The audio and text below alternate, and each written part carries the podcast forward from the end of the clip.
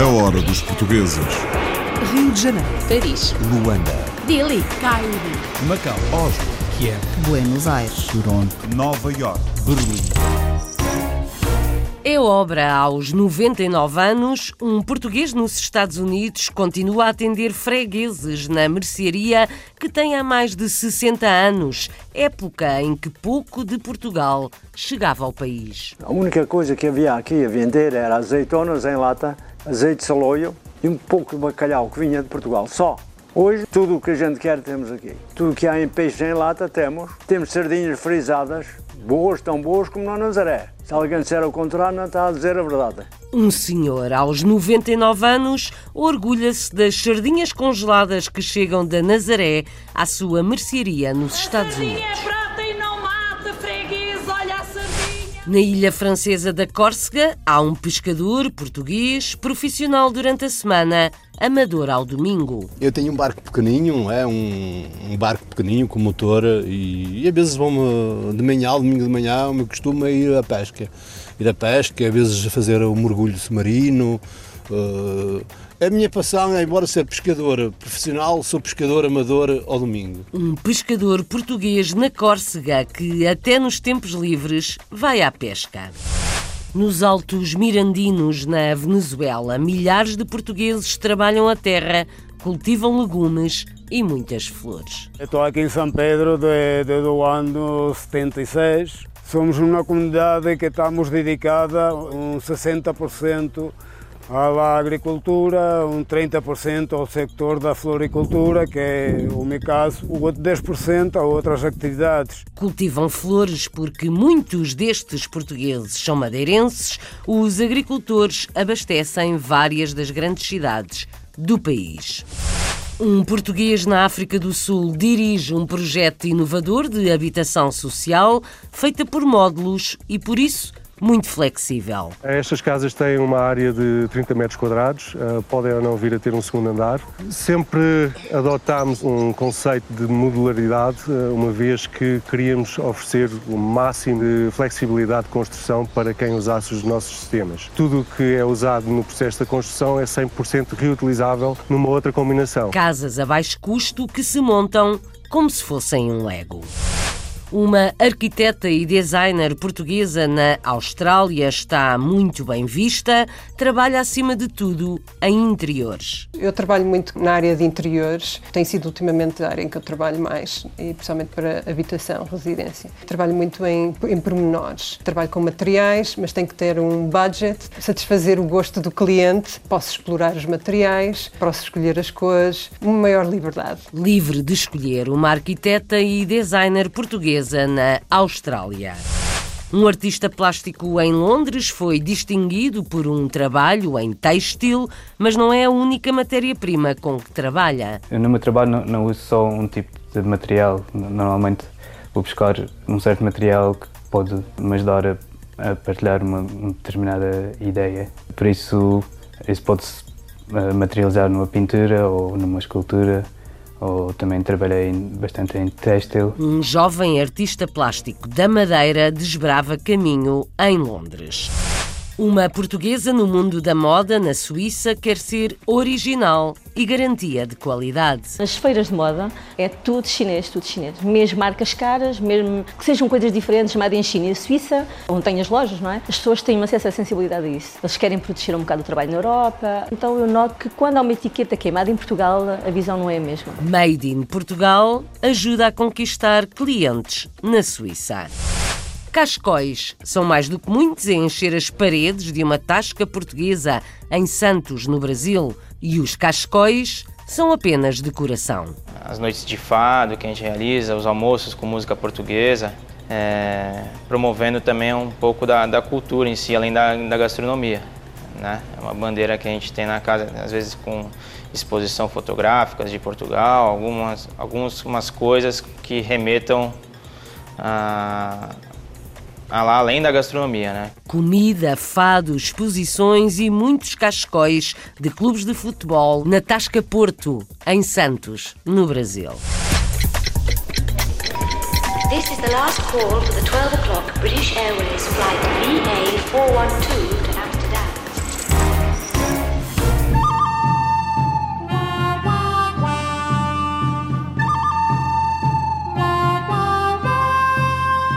Na cidade de Providence, na costa leste dos Estados Unidos, que Manuel Pedroso tem a sua mercearia há mais de 60 anos. O português, aos 99 anos, continua a trabalhar e fala muito bem, como vamos ouvir.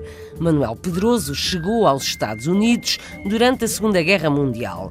Trabalhou na construção naval e, alguns anos depois, comprou o espaço onde montou a sua mercearia. Naqueles tempos, pouco de Portugal chegava ao outro lado do Atlântico, ao contrário do que acontece hoje em dia.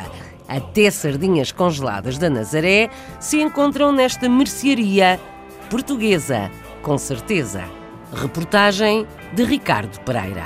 Em Providence, Rhode Island, existe uma pequena mercearia portuguesa com muita história. O dono, Manuel Pedroso, emigrou para os Estados Unidos em 1942, em plena Segunda Guerra Mundial, e, como tal, teve o primeiro trabalho em solo norte-americano diretamente relacionado com esse evento. Naquele tempo era, a nação precisava de gente para ir para a tropa, mas eu não podia, mas não podia dizer que não, porque, como eles disseram, nós temos uh, vários trabalhos, pode ser um mailman, pode ser um descasca-batatas, pode ser um cozinheiro, enfim, qualquer coisa. Então eu vim aqui para Providência, que eu vim para Nubefa primeiro, mas vim para aqui, e aqui fui trabalhar ali num shipyard, fazer navios. Fizemos aqui cento e tantos navios aqui. Quando a guerra terminou, Manuel Pedroso mudou de profissão e apostou na compra de uma mercearia. Apareceu, de repente, um pensamento, vou experimentar. E assim foi. E deu certo, tive sucesso. Eu comprei o prédio aqui e fiz aqui a minha loja.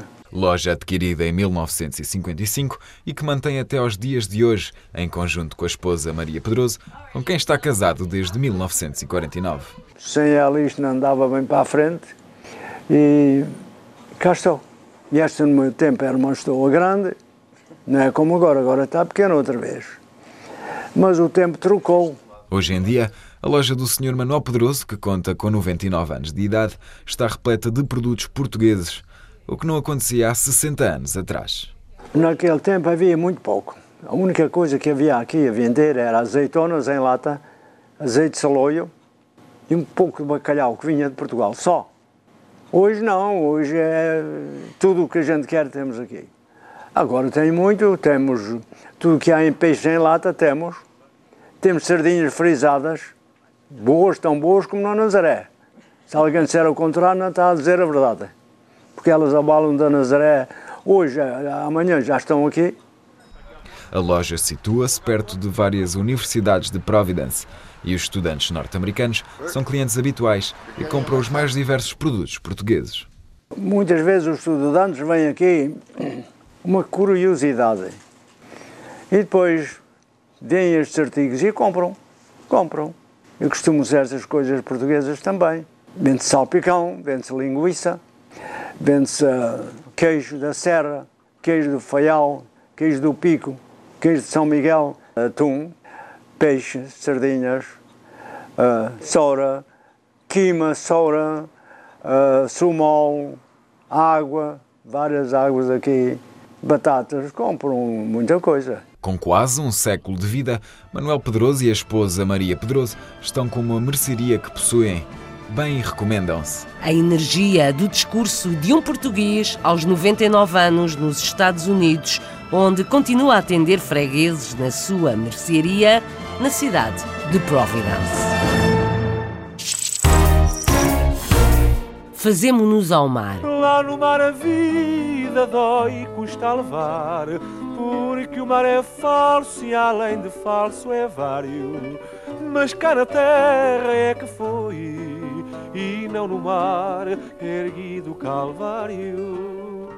Há um pescador português que todos os dias sai para o mar na ilha francesa da Córcega.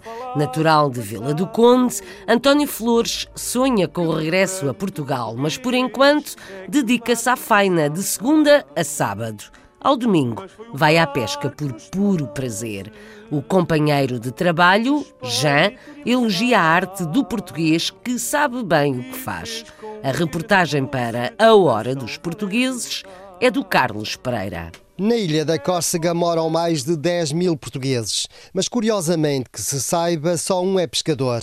Chama-se António Fernandes Flores, já era pescador em Vila do Conde antes de vir para a França e reside agora em Propriano.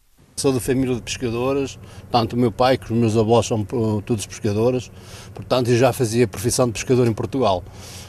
Aqui só tive que me adaptar ao sistema deles, mas custou um bocadinho o primeiro, mas consegui ficar ainda por cá ainda. Antonio, c'est des gens du métier. Mais la majorité que j'ai eue sur le bateau. O António é da profissão, mas a maior parte das pessoas que já trabalharam aqui tive de lhes ensinar a pescar. Não eram pescadores da família. Tive marroquinos, alguns já tinham pescado, é verdade, mas não conheciam isto como o António. É a profissão dele. Em Portugal, quem pesca é profissional. Em Portugal utilizam técnicas que não há cá.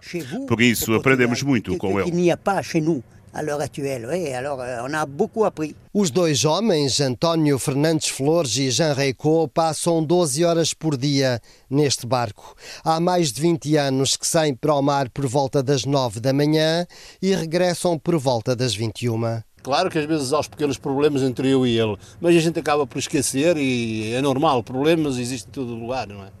Ele está muito mais tempo comigo do que com a mulher e com a família, salvo ao domingo. Mas mesmo ao domingo, António Fernandes Flores não permanece em terra. Vai para o mar com o seu próprio barco. Eu tenho um barco pequeninho, é um, um barco pequeninho com motor e, e às vezes vou de manhã, domingo de manhã, o meu costume é ir à pesca. Ir à pesca, às vezes fazer o mergulho submarino, Uh, a minha passão é, embora ser pescador profissional, sou pescador amador ao domingo. E fez de semana completa. Ele trabalha a semana toda e ao domingo tem o barquinho dele e vai divertir-se a pescar à linha. É doido por pesca, é incrível. António Fernandes Flores é português, claro que gosta da Córcega, mas sonha um dia regressar a Portugal. O problema da Córcega é, é fácil a gente sabe entrar, mas não sabe sair. A gente vem para aqui, habitua-se ao sistema disto. Ah, ah, claro que a gente aqui consegue ter outra vida melhor, ah, há outras regalias e o mal a gente acaba por fazer as coisas em Portugal, os filhos crescem aqui, a gente depois para ir embora já é mais chato e é sempre aquele sugestão de Portugal que a gente está a vir cada vez a chegar mais cá, eles vêm de lá para cá e a gente, o que é que a gente vai fazer para lá? Então eu tenho tudo lá em Portugal, não é? Tinha a minha família toda, tenho, tinha tudo em Portugal. Eu aqui sou eu, sou eu, a minha, minha mulher, os meus dois filhos, não tenho mais ninguém cá. Não tenho família no estrangeiro, está tudo em Portugal. Automaticamente Portugal para mim é tudo. E espero um dia regressar lá. Contam-me regressar, ao menos eu. Agora, os filhos que quer ficar, que fico, mas eu sei que pome. O sonho do regresso a Portugal ainda está presente em muitos portugueses residentes no estrangeiro. Para uns trata-se do mito do regresso e para outros torna-se talvez uma realidade. Um pescador de Vila do Conde, na ilha francesa da Córcega. A hora dos portugueses.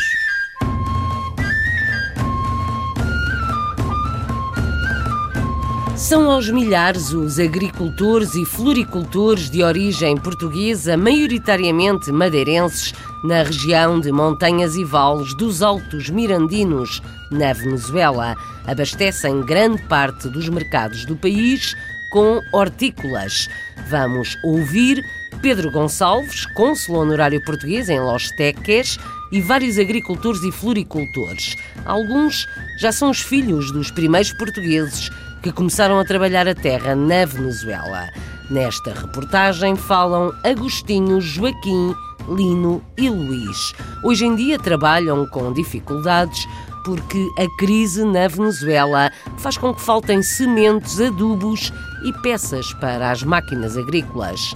Um trabalho do jornalista Felipe Gouveia, A Hora dos Portugueses, na Venezuela. A sul de Caracas está a região de Los Altos Mirandinos, da qual fazem parte Santo António, São Pedro, São Diego, São José e São João Batista. Aí residem milhares de portugueses que se dedicam à agricultura e à floricultura e que abastecem as principais cidades da Venezuela. Nos anos 30, 30, 40, e que veio uma grande comunidade portuguesa a esta parte altos de Miranda. Porque eles viram que esta zona é uma zona muito montanhosa, eu acho que é muito parecida, portanto, à zona da Madeira, e neste caso aqui, na zona de São Pedro, onde está agora, é uma zona que são madeirenses. Portanto, aqui nesta região também há muitas pessoas do, do continente, há pessoas também do, Porto Santo, mas nesta região aqui, que chama-se São Pedro, eu diria que o 90 e tal por cento são pessoas da Ilha da Madeira. E aqui nesta zona, nesta região, se dedicam à parte da agricultura e da floricultura. Estou aqui em São Pedro desde o ano 76. Somos uma comunidade que estamos dedicada um 60% à agricultura, um 30% ao sector da floricultura, que é o meu caso, o outro 10% a outras atividades.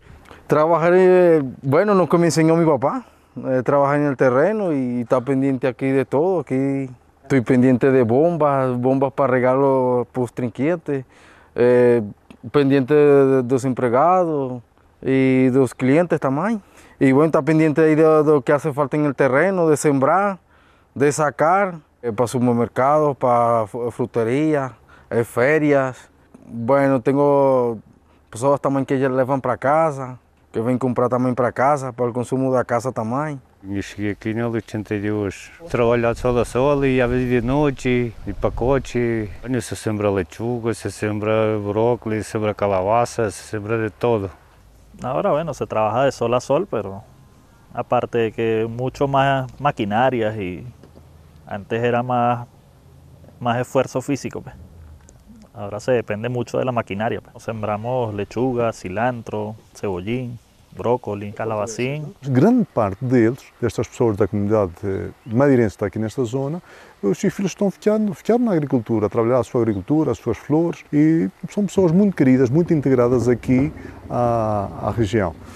Parte da agricultura que se dá aqui nesta zona dos 60% da agricultura vai às principais cidades da, da Venezuela. Uh, Chama-se Caracas, uh, Maracai, Valência, Barquisimeto e até para o interior. No entanto, a insegurança, a falta de sementes, de herbicidas, de pesticidas e de peças para os tratores tem reduzido a produtividade destas comunidades que persistem em abastecer o país. Efeitos da enorme crise que afeta a Venezuela.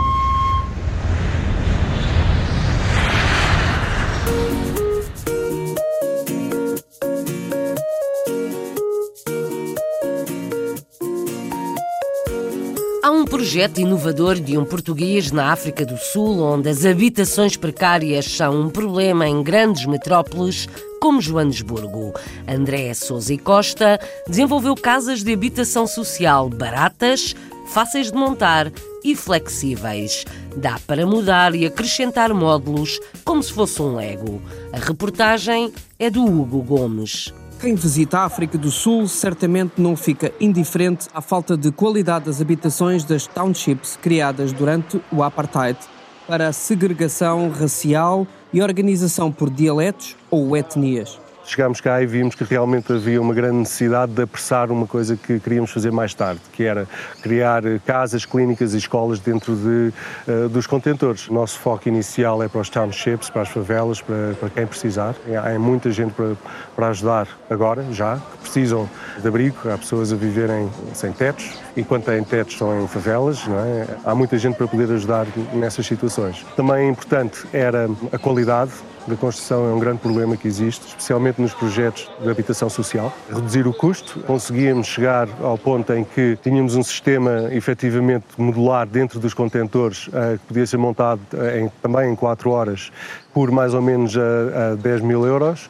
mas não era suficientemente barato para poder ajudar a comunidade cá na África do Sul. A preocupação principal foi conseguir criar uma casa com dignidade que custasse entre os 3 e os 5 mil euros. Estas casas têm uma área de 30 metros quadrados, eh, podem ou não vir a ter um segundo andar. Sempre adotámos um conceito de modularidade, eh, uma vez que queríamos oferecer o máximo de flexibilidade de construção para quem usasse os nossos sistemas. Ao construir, utilizando um sistema desses, tudo o que é usado no processo da construção é 100% reutilizável numa outra combinação. Como as crianças sempre criaram, utilizaram legos utilizando um sistema que lhes desse a flexibilidade para mais tarde uh, poderem fazer as suas próprias mudanças, mudar uma parede, mudar a localização de um interruptor, de uma luz, seja, seja o que fosse. Ou até mesmo de um, de um, de um lavatório. Nós fazemos a instalação em mais ou menos 4 horas, uh, dependendo de onde é que nós estamos uh, no mundo. A modularidade e a facilidade de construção foi pensada para que possa ser construída em família, pois cada peça deste Lego pesa cerca de 25 quilos. Os projetos foram concebidos para que pudéssemos um, eh, dar emprego a um grande número de locais, de gente que vive no local. 90% da mão de obra de uma fábrica não tem de ter nenhuma vocação. Nós uh, treinamos as pessoas a poderem participar dentro das nossas fábricas e deixamos depois de, da fábrica tiver mudado de lugar, podemos deixar uma mão de obra para trás para poder continuar a sustentar e a, e a fazer manutenção e upgrades dentro do, das comunidades. A taxa de desemprego na África do Sul ronda os 27% e este projeto, para além da criação de habitações, pode criar empregos diretos e indiretos na criação de uma rede de fornecedores para todos os acessórios e acabamentos. Uma das coisas mais importantes para nós fazermos é encontrar parceiros para criar fábricas em várias regiões do mundo. Quando construímos uma fábrica, então depois temos a possibilidade de fornecer materiais para construir casas ou clínicas ou escolas, ou seja o que for, uh, nesses países, nessas regiões, com esses parceiros. Os materiais são todos locais, uh, dentro do possível. Tentamos eh, ajudar também a economia local, usando todos os fornecedores que podemos localmente, eh, sejam os clientes institucionais, uma, uma ONG, ou seja um cliente, uh, o departamento de uma empresa que tenha alguma sensibilidade social que queira ajudar a sua comunidade, ou seja o cliente, um governo, uma pessoa que quer comprar diretamente nós, uh, não quer esperar que um governo o ajude a integrar dentro de uma nova comunidade a ser construída com esta solução, também queremos poder ajudar essas pessoas diretamente. E para isso disponibilizamos já hoje no website arabox.com uma forma para contactar-nos, seja qual for a intenção da pessoa que nos contacte, para ser parceiros, para ser clientes, para ser uh, futuros trabalhadores dentro das fábricas, seja o que for. Estou sensibilizado a estas questões humanas quer sejam onde, onde forem. É um problema global, com 3,5 mil milhões uh, de pessoas a viverem sem condições uh, básicas. Eu gosto de pensar que as pessoas querem se ajudar uns aos outros e que, se houver uma maneira de o fazer, uh, que faça sentido que as pessoas são mais um, focadas para isso. André Sousa Costa, um português dedicado à habitação social na África do Sul, com um projeto inovador.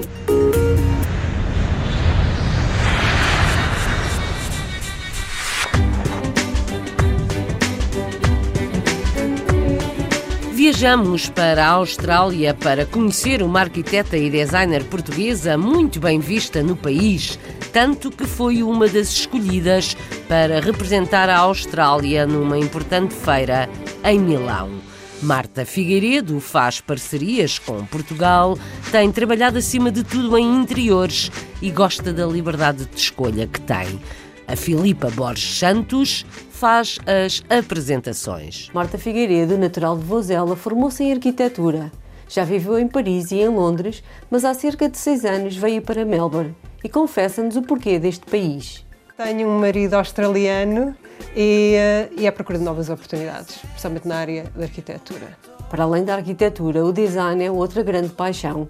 E Marta, fala-nos um pouco do que mais a fascina nesta área criativa. Uh, o design faz parte da arquitetura. Eu sempre trabalhei com, com design eh, toda a minha vida, desde que me formei. Mas eu trabalho muito com, na área de interiores e tem sido ultimamente, nos últimos anos, a área em que eu trabalho mais, e principalmente para habitação, residência. E trabalho muito em, em pormenores. Uh, trabalho com materiais, mas tem que ter um budget, tem que ter, uh, satisfazer o gosto do cliente, o que é muito diferente de, um, de, uma peça desenhada, pronto, por mim. Posso explorar os materiais, posso escolher as cores, uma maior liberdade. Fringe Festival é um dos maiores festivais de arte na Austrália. Realiza-se em Melbourne já há 32 anos. Na última edição, Marta foi galardoada com o Prémio de Design Experimental e, segundo as palavras de um jornalista, Marta trouxe com as suas criações, dos totems, o conceito e o pensamento original de quando o Fringe começou. Perguntámos a Marta o que significa para ela este prémio. É um, é um, prémio de reconhecimento e é um, é um, ponto de passagem para todos os designers já estabelecidos. Uh, quase todos passaram ou, ou, ganharam um prémio que neste momento são reconhecidos, portanto, em, em Melbourne e na Austrália. Quase todos eles uh, passaram pelo Fringe. Marta, para além dos seus projetos individuais, também gosta muito de fazer colaborações e fala-nos um pouco desde que fez até agora. Há cerca de um ano estou a trabalhar com a Vanessa Barragão, que é uma artista do Porto. Ela trabalha, portanto, peças em lã e em crochê. A peça que está atrás de mim é uma peça que nós desenvolvemos em conjunto para a Den Fair, este ano em junho. Trabalho também com a, a Iva Viana, a peça que temos aqui é uma peça mais funcional uh, desenvolvida com a, com a Iva, inspirada num filme do Buñuel, que é o A Bela e o Monstro é o filme do Buñuel, e é uma, uma mão que sai da parede e que é uma luminária, uma peça de luminária. Marta é uma das designers escolhidas para fazer parte da equipa australiana que vai representar o país na Semana do Design em Milão. E quisemos saber qual a importância deste facto. É super importante para mim, porque vou estar eh, entre cerca de 26 uh, designers australianos que vamos levar peças a, a Milão. E vai ser, portanto, Milão é uma, é uma amostra única no mundo e traz sempre grande inovação no design. E para mim vai ser também um, um ponto de partida, se calhar, voltar, a, voltar a, a Portugal e voltar à Europa. É mais ou menos pôr um pezinho na Europa. Para finalizar, Marta confessa as três palavras que pensa quando ouve a palavra Portugal: família, comida, amigos e vou adicionar outra e, as viagens fantásticas no verão pelo Alentejo e pelo interior. Uma arquiteta e designer portuguesa na Austrália. A hora dos portugueses.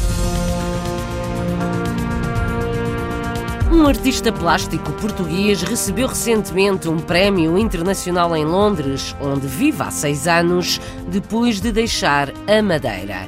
Hugo Brazão trabalha com vários materiais, mas foi o têxtil que lhe deu o reconhecimento. O prémio foi atribuído pela Embaixada do Brasil em Londres. Vamos ouvir o ministro conselheiro João Marques Leme na reportagem de Renato Gomes para A Hora dos Portugueses. É o artista que começa a falar. Sou Hugo Brazão, nasci na Madeira, vivo aqui em Londres há seis anos e sou artista plástico. O meu interesse pelas artes começou, penso que desde bastante novo, mas sem ser uma coisa muito consciente, ou seja, acho que quando comecei a estudar na Faculdade de Belas Artes em Lisboa, comecei a interessar-me mais e a levar mais a sério isto enquanto profissão, enquanto estilo de vida. Eu sempre tive muito interesse em coisas mais criativas, em fazer levantar certos problemas através de coisas que são mais visuais e sempre tive interesse em fazer coisas com as minhas próprias mãos em, e, e, acho que pronto, apareceu aí e, e entretanto foi evoluindo até agora. Hugo Brazão iniciou a carreira académica e artística numa licenciatura direcionada para a pintura. Em Londres, expandiu os horizontes criativos ao completar um mestrado em artes plásticas na Universidade Central St. Martins. A partir do momento em que mudei para Londres, comecei a desenvolver o meu trabalho ainda com a pintura em mente, mas comecei a, a, explorar mais o espaço e escultura. Ainda vejo como pintura, mas a pensar mais no espaço. Eu no meu trabalho não, não uso só um tipo de material. Normalmente vou buscar um certo material que pode me ajudar a, a partilhar uma, uma, determinada ideia. Por isso, isso pode-se eh, materializar numa pintura ou numa escultura, ou também trabalhei bastante em têxtil. E foi através do têxtil que a sua expressão artística ganhou relevo internacional. Hugo Brazão foi recentemente distinguido na quarta edição do Via Arts Prize, uma iniciativa de promoção da cultura ibero-americana promovida pela Embaixada do Brasil em Londres. E o que nós percebemos com esse prêmio é que é um prêmio que se consolida numa cena cultural muito vibrante, muito competitiva, que é a cena cultural londrina. Não é? Então, é, para nós é uma grande satisfação poder é, contribuir para que os artistas, os jovens artistas, tenham essa visibilidade. E para o Brasil há sempre um sabor especial uh, quando Portugal sai bem na fita, como nós dizemos. Esta obra foi feita a pensar em dois espaços que existem na, na Madeira, portanto foi inspirado por isso, mas estes dois sítios estão completamente separados um do outro. Quando fiz este trabalho, imaginei um túnel que ligava estes dois sítios. Esta peça é ilustrar isso. Uh, e depois tem uma figura humana que dá uma, uma escala humana também, como se fosse possível rastejar através desse túnel uh, e chegar ao outro lado. Além do prémio no valor de 5 mil libras, o artista português terá a oportunidade de exibir o seu trabalho numa exposição individual a ter lugar neste espaço. Um estímulo importante para Hugo Brazão, que neste período da sua carreira tem ainda de conciliar um trabalho em part-time com a criação artística. É bastante importante receber esta motivação não só de uma instituição, mas também do público. É possível fazer disto a minha carreira a nível profissional desde que continuo a, a ter oportunidades destas e, e a trabalhar bastante. Hugo Brazão, um artista plástico em início de carreira em Londres. Uma portuguesa na Suíça criou uma marca de roupa confeccionada em Portugal. Hilda Oliveira tem uma loja em Lausanne que não é para todos, para todas as carteiras. Aposta em peças originais e de qualidade, contrariando a tendência de quase tudo chegar da Ásia. Hilda trabalha com Jorge Santos, que se dedica às contas e aos papéis. Na reportagem de Vanessa Santos, é a empresária da moda que fala e conta a sua história. Olá, chamo Hilda, estou na Suíça há 27 anos. Aterrei no mundo da moda não sei como, por instinto, acho eu. eu sempre gostei, já cortava lá uns tecidos lá na terra da minha mãe, pegava na máquina de costura e tal, mas pronto, nada diria que via, viria a fazer isso no futuro, não é? Então aqui estou eu, nos trapos. Porquê é que abri a loja? Acho que já fazia cabeleireira estética há muitos anos e tinha o gosto de fazer outras coisas, tinha necessidade de fazer outra coisa. Também com o Jorge, com uma colega nossa, começámos pela decoração e a moda. E depois eh, fomos desenvolvendo, nem sei como, nem sei como. Acho que foi é mesmo gosto por tudo. O que tentámos, o que tentámos sempre que fosse uma loja, que fossem lojas diferentes, uh, peças diferentes, onde a pessoa que vem aqui sabe que não vai encontrar uh, eh, 10 peças ao sair da porta, não vai encontrar, não vai a uma festa, não vai encontrar o mesmo vestido. Uh, tentamos seja um bocado diferente, então, também é um bocadinho mais caro, portanto seleciona logo um bocado da clientela, não é? Mas sóbrio, não é, não é para mostrar o embigo, não é para mostrar o joelho, portanto não é esse, não é esse lado de forma alguma. Uh, portanto, a ideia de fazer uma marca, de criar uma marca de roupa, uh, surgiu já há um tempo que eu tinha essa vontade, porque faço as feiras de moda, aquilo que eu gosto é extremamente caro. Não podemos também uh, vender vestidos a mil euros, não é? Eu sei onde é que estou. Então comecei a ver tecidos, a ir a Portugal, tanto um, a começar a andar nas fábricas e a criar a própria marca. Propus à Lili, que ela trabalha comigo, e uh, como acho que ela tem jeito, é uma pessoa que eu gosto, então começámos a fazer umas coisas juntas e pronto, foi daí que partiu a AVM, que é o nome da minha filha e da filha dela. Uma das outras situações é que nas feiras de moda é tudo chinês, tudo chinês. Mesmo marcas caras, mesmo, uh, mesmo que sejam coisas diferentes, chamada em China e Suíça, uh, onde tem as lojas, não é? As pessoas têm acesso à sensibilidade a isso. Eles querem proteger um bocado o trabalho na Europa, uh, então eu noto que quando há uma etiqueta queimada em Portugal, a visão não é a mesma. Há outra parte, que é a burocracia, a contabilidade isto, tudo aquilo que eu odeio, odeio, tanto tudo que é ligado ao dinheiro, Uh, portanto, isso é o Jorge que se ocupa a 200% sempre, ocupa-se bem, pronto, e gosta, felizmente, porque senão como é que eu ia fazer? Mas é, acho que completamos muito bem nesse aspecto. A Hilda começou a criar, desenvolver as lojas, os comércios e, e ela testa tudo que é administrativo. A minha função na, nas lojas resume-se praticamente à, à gestão. É uma área que eu gosto. Acho que fazemos um complemento se me faz bem esta proximidade com Portugal, a fabricar a roupa lá e tudo, se nem é a pergunta que se faz, é para mim é uma necessidade mesmo. Se me tivessem dito há 30 anos atrás que eu tinha essa necessidade de, de ir a Portugal tantas vezes, acho que fui alguém que me integrei perfeitamente aqui, diria que isso era mentira, que não precisava, mas agora com os meus filhos crescidos eu tenho essa necessidade de encontrar as minhas raízes, os cheiros, o, sei lá, é, e da forma que Portugal também está a desenvolver, é, realmente encaixa perfeitamente. Uma portuguesa no mundo da moda na Suíça, onde vive há 27 anos.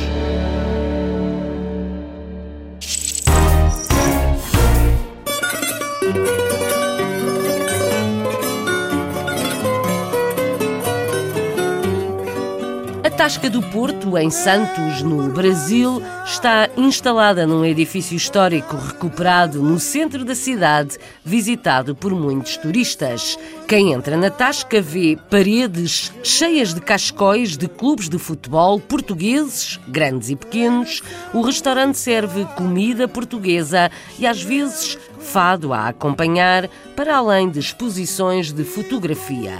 A estratégia é apresentada na hora dos portugueses pelo gerente Guilherme Furtado. A Tasca é também um espaço cultural Pietro Zemo. Os milhares de turistas que passam diariamente pelo Centro Histórico de Santos, entre tantas atrações, se deparam com um pedacinho de Portugal. Essa é a proposta da Tasca do Porto, que há cinco anos vem promovendo a cultura portuguesa na região. Além da gastronomia, o restaurante apresenta noites de fado, exposições fotográficas e até um bloco de carnaval em homenagem a Portugal. A Tasca agora já tem cinco anos e meio, né? A Tasca do Porto existe há cinco anos e meio, foi fundada em 9 de junho de 2013, véspera de um dia de, de Portugal que é um, a gente tem uma festa aqui na cidade de Santos é, grande né, nesse dia. De lá para cá a gente vem construindo a nossa história, tentando é, trazer né, as noites de fado que a gente realiza, os almoços com música portuguesa, é, promovendo também um pouco da, da, cultura em si, além da, da gastronomia. Né? É uma bandeira que a gente tem na casa, às vezes com exposição fotográficas de Portugal, algumas, algumas coisas que remetam a, a lá além da gastronomia, né? que seja um conjunto, a gastronomia com mais alguma coisa, às vezes, muitas vezes a música, mas às vezes uma exposição fotográfica, às vezes as bordadeiras do Morro do São Bento, né? então a gente sempre tenta fazer algumas atividades extra cozinha, né? Prédio ajuda muito, né? Um prédio de 1890, né? O primeiro registro que a gente encontrou dele. Os cachecóis, os clientes vão vão trazendo, né? Ah, o pessoal vem aqui falar, às vezes, ah, faltou da minha o meu time da minha cidade, enfim, aí eu brinco, pô, é só trazer que a gente coloca. Coloca mesmo? Coloca. Então ele vai, né, uma oportunidade e depois de um tempo volta com, com o cachecol da, da terra dele, do time da cidade dele, enfim. Então a gente tem alguns times bem bem pequenininhos lá em Portugal, mas estão representados aí, além dos grandes, claro, né? A gente é o único restaurante que abre aos domingos aqui no, no, centro da cidade. Né? Todas as outras casas ficam fechadas. A gente é a única casa que, que abre, por isso a gente recebe muito turista, né? pelas atrações todas que tem aqui no centro, a Bolsa do Café, o Bonde, o Museu Pelé. Então a gente acaba recebendo muita gente de, de fora da cidade que tem, de repente, o primeiro contato com, com Portugal aqui na casa, ou então que já teve e mata a saudade aqui na casa com a gente. A Tasca do Porto vem contribuindo para a história da integração das culturas luso-brasileiras, sendo uma porta de entrada para novos admiradores de Portugal e um porto seguro para os membros da comunidade lusitana da Baixada. Saudosismo, né, que o pessoal às vezes tem, né? às vezes não, né? com certeza todo português tem saudade da, da terra, né? então a gente tenta ser esse espaço onde ele vai encontrar esse vai matar essa saudade. Guilherme Furtado, gerente da Tasca do Porto, instalada num edifício histórico no turístico centro histórico da cidade brasileira de Santos.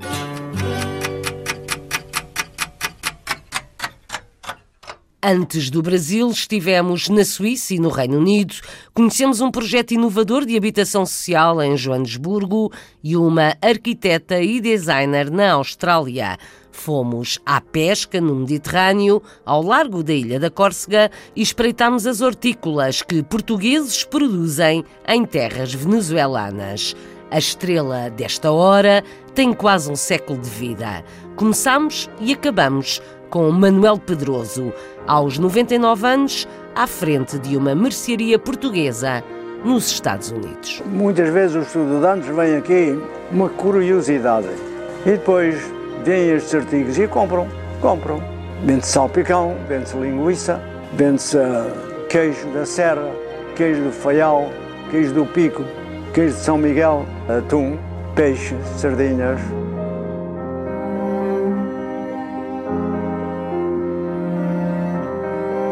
A Hora dos Portugueses, com sonoplastia de Paulo Cavaco, edição e apresentação de Isabel Gaspar Dias.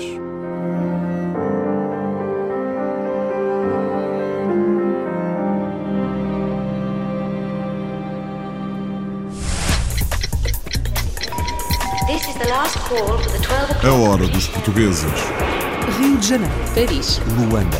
Delhi. Cairo. Macau. Oslo. Kiev. Buenos Aires. Toronto. Nova York. Berlim.